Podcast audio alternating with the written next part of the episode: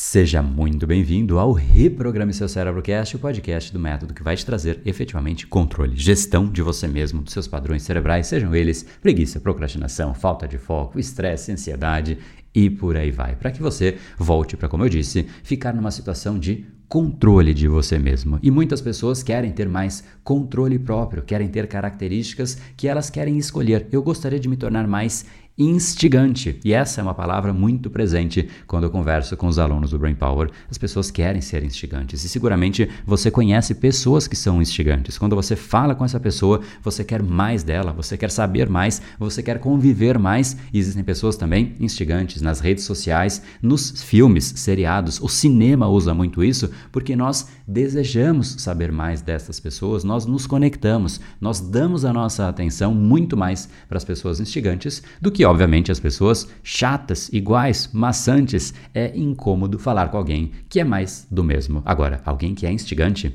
a gente quer muito mais. Então, no capítulo de hoje, a gente vai entender exatamente o que torna uma pessoa instigante para que você consiga isolar essas características e, de repente, escolher quais você quer trazer para você Caso, obviamente, você queira se tornar uma pessoa mais instigante e atrativa, poderosa, impactante e até influente para as outras pessoas. Se isso é importante para você, então fica ligado, porque essa é a discussão do capítulo de hoje.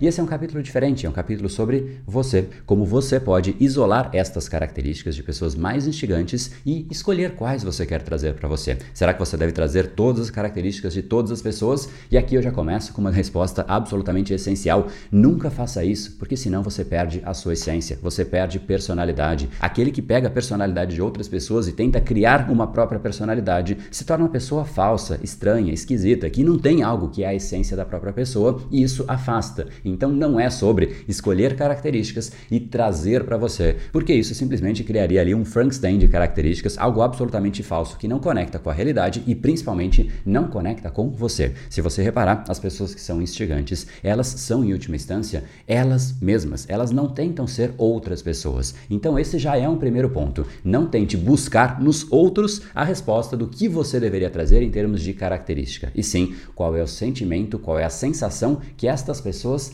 transpiram, o que elas passam em termos de sentimento, de sensação, de controle do ambiente. É exatamente sobre isso que a gente precisa trazer, porque é exatamente isso, inclusive, se você reparar nos filmes, o cinema faz muito isso, as séries fazem muito isso, as pessoas que a gente segue em redes sociais, em última instância, também transpiram estas mesmas características. E toda essa conversa sobre quais são essas características surgiu em uma conversa que eu estava tendo ali com os alunos de um treinamento nosso chamado Brain Lab, e me foi feita uma pergunta: André, foi fantástico o treinamento, tive resultados espetaculares. Eu passei a ter gestão de mim mesmo, eu passei a ter controle dos meus padrões cerebrais, eu parei de procrastinar porque eu isolei exatamente o que, que é aquele fator que me levava à procrastinação, eu passei a ter muito mais gestão do meu foco, passei a ter controle de mim mesmo, da minha alimentação e tudo mais. Ou seja, eu passei a ter controle de mim mesmo. Agora eu senti que algo está diferente no ar. E aí surgiu exatamente essa conversa, porque exatamente o centro de tudo isso está na palavra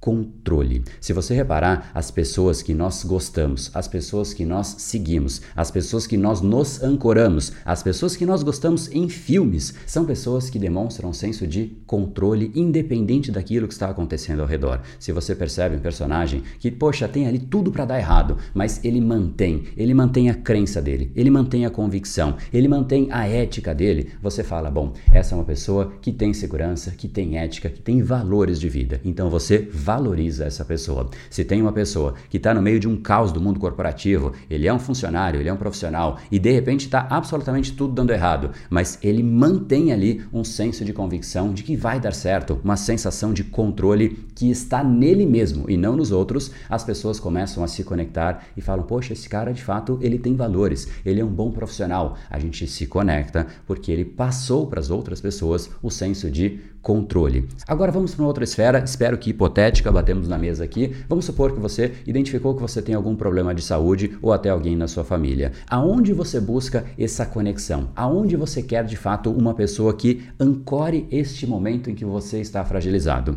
Você vai buscar um médico qualquer? Não, você em geral busca aquele médico que consegue não só te passar a parte técnica, mas ele dá uma sensação para você de que está tudo sob controle, que é assim que tem que ser feito, estes são os passos e a gente consegue organizar o caos. Em última instância, as pessoas que têm esse senso de instigar as outras pessoas são pessoas que passam esta sensação de que, independente do caos que está o mundo, a gente pode ancorar naquela pessoa porque ela é segura. Nós queremos segurança, é um valor do ser humano. Existe a pirâmide de Maslow que se fala por aí e é exatamente isso. Nós queremos segurança. A segurança é a primeira coisa e uma das mais importantes que nós precisamos. Portanto, nós queremos e nós nos ancoramos em pessoas que passam esse senso de segurança e que nos permitem este senso de estou mais seguro perto dessa pessoa. É exatamente isso que faz com que a gente se conecte com personagens de filmes que estão ali naquele caos completo, mas eles estão ali serenos, simplesmente entendendo a situação, olhando e traçando um plano, reagindo da melhor forma possível dentro do caos que está acontecendo. É exatamente por conta disso que os profissionais do mundo corporativo que mais crescem são aqueles que, independente do caos, que sempre é e sempre será o mundo, porque nós não gerenciamos o mundo, são aquelas pessoas que olham para o contexto e falam, cara, é assim que a gente tem que fazer, entendo que não está bem, mas a gente busca esse conforto, a gente busca estas pessoas. E a mesma coisa acontece em uma roda social, roda de amigos, de repente você se reencontra com amigos de 10 anos que você não os via e de repente você se encontra e você vai reparar que as pessoas começam muito a falar sobre elas mesmas. Elas falam sobre o que elas fizeram, o que elas são boas, o que deu certo. Elas querem meio que se provar. E quem quer se provar, em última instância, mostra uma grande fragilidade, porque ela é uma pessoa que, em última instância, ela sente que ela ainda não tem a validação, que ela ainda não tem a opinião alheia do lado dela, ou seja, ela não sente que ela está no controle ainda. Agora, existem pessoas que simplesmente chegam lá com um senso de convicção, elas estão tranquilas, falando sobre elas sem querer se provar. Parece que ela não tem nada a provar, não tem nada a temer. É isso que nos instiga. Então, se a gente quiser isolar todas essas características em um vídeo absolutamente curto para trazer uma mensagem central, é exatamente isso. As pessoas que a gente admira, as pessoas que a gente conecta, as pessoas que nos instigam, elas têm um senso de convicção e de segurança tão forte sobre elas mesmas que elas não precisam se provar, elas não precisam se justificar, elas simplesmente são quem elas são, que isso é tão diferente da média que destoa. E destoa tanto que a gente quer saber, a gente quer perguntar, mas a pessoa não está tão preocupada em nos falar, então nós ficamos curiosos, nós ficamos desejosos, nós queremos saber o que tem ali escondido. Como pode alguém ser tão seguro? Como pode alguém ter algo ali tão forte que faz com que ela se sinta assim? Eu quero saber, eu quero um pouco disso para mim e a gente começa a se conectar. E repare, isso é absolutamente invariável. Nós, de certa maneira, refutamos as pessoas que ficam querendo se provar, insistir, provar o ponto dela, colocar um monte de argumentos. Por isso que, em geral, as pessoas tendem a não gostar de vendedores, apesar de todos serem vendedores. Por quê? Porque o vendedor quer provar o ponto dele, quer fazer com que você compre, quer e quer e quer, e meio que cria uma pressão. É ele te empurrando uma informação. Mas isso, obviamente, aquele vendedor que não sabe fazer o trabalho adequado, que é, em última instância, gerar o desejo na outra pessoa para que ela te pergunte. É ela que compra e não você que vende. É exatamente uma junção de colocar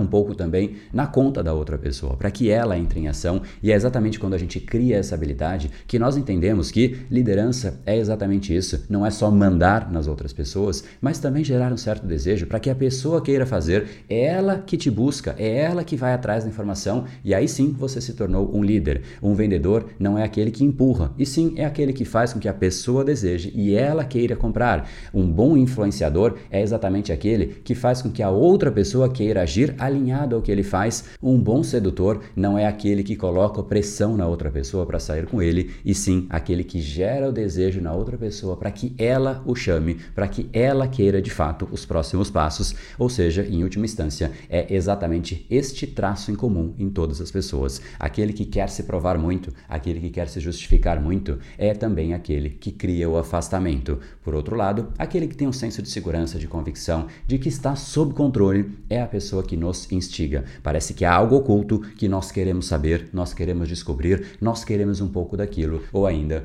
nós queremos ser exatamente como aquela pessoa. E são essas pessoas que, quando passam pela nossa vida, elas marcam, marcam as situações, marcam os momentos, marcam até a nossa própria vida. É isso que é a sua marca pessoal. É quando você vai se inserindo na mente das outras pessoas. E é exatamente este tipo de característica, se você quer marcar, instigar nas pessoas, que você precisa aprender a desenvolver e se tornar muito mais seguro e realmente trazer características muito mais alinhadas à sua própria essência, mas seguro de você, seguro da sua essência. E existem inúmeras técnicas para você fazer isso. Inclusive, eu fiz uma listagem de vários personagens que têm exatamente esse tipo de característica, que são inclusive usados em peso pela indústria do cinema, como por exemplo o Harvey da série Suits, como a Miranda do Diabo Veste Prada, como James Bond, que basicamente é uma figura clássica de um homem que quando passa pelos ambientes, ele tem uma sensação clara, plena de controle. Não importa se o mundo está caindo, se todo mundo está atirando, ele sempre está lá, 100% arrumado, 100% tranquilo e volta sempre ao eixo central. O controle está nele. Isso instiga, isso gera admiração.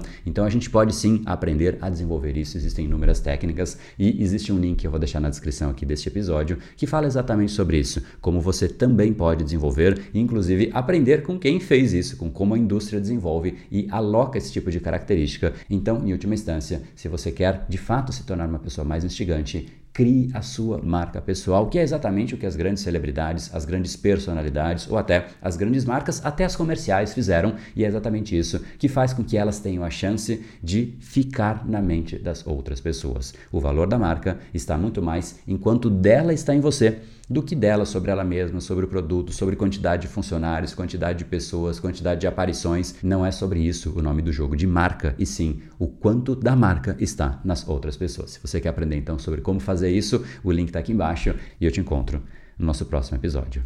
No Brain, No Game. Até mais.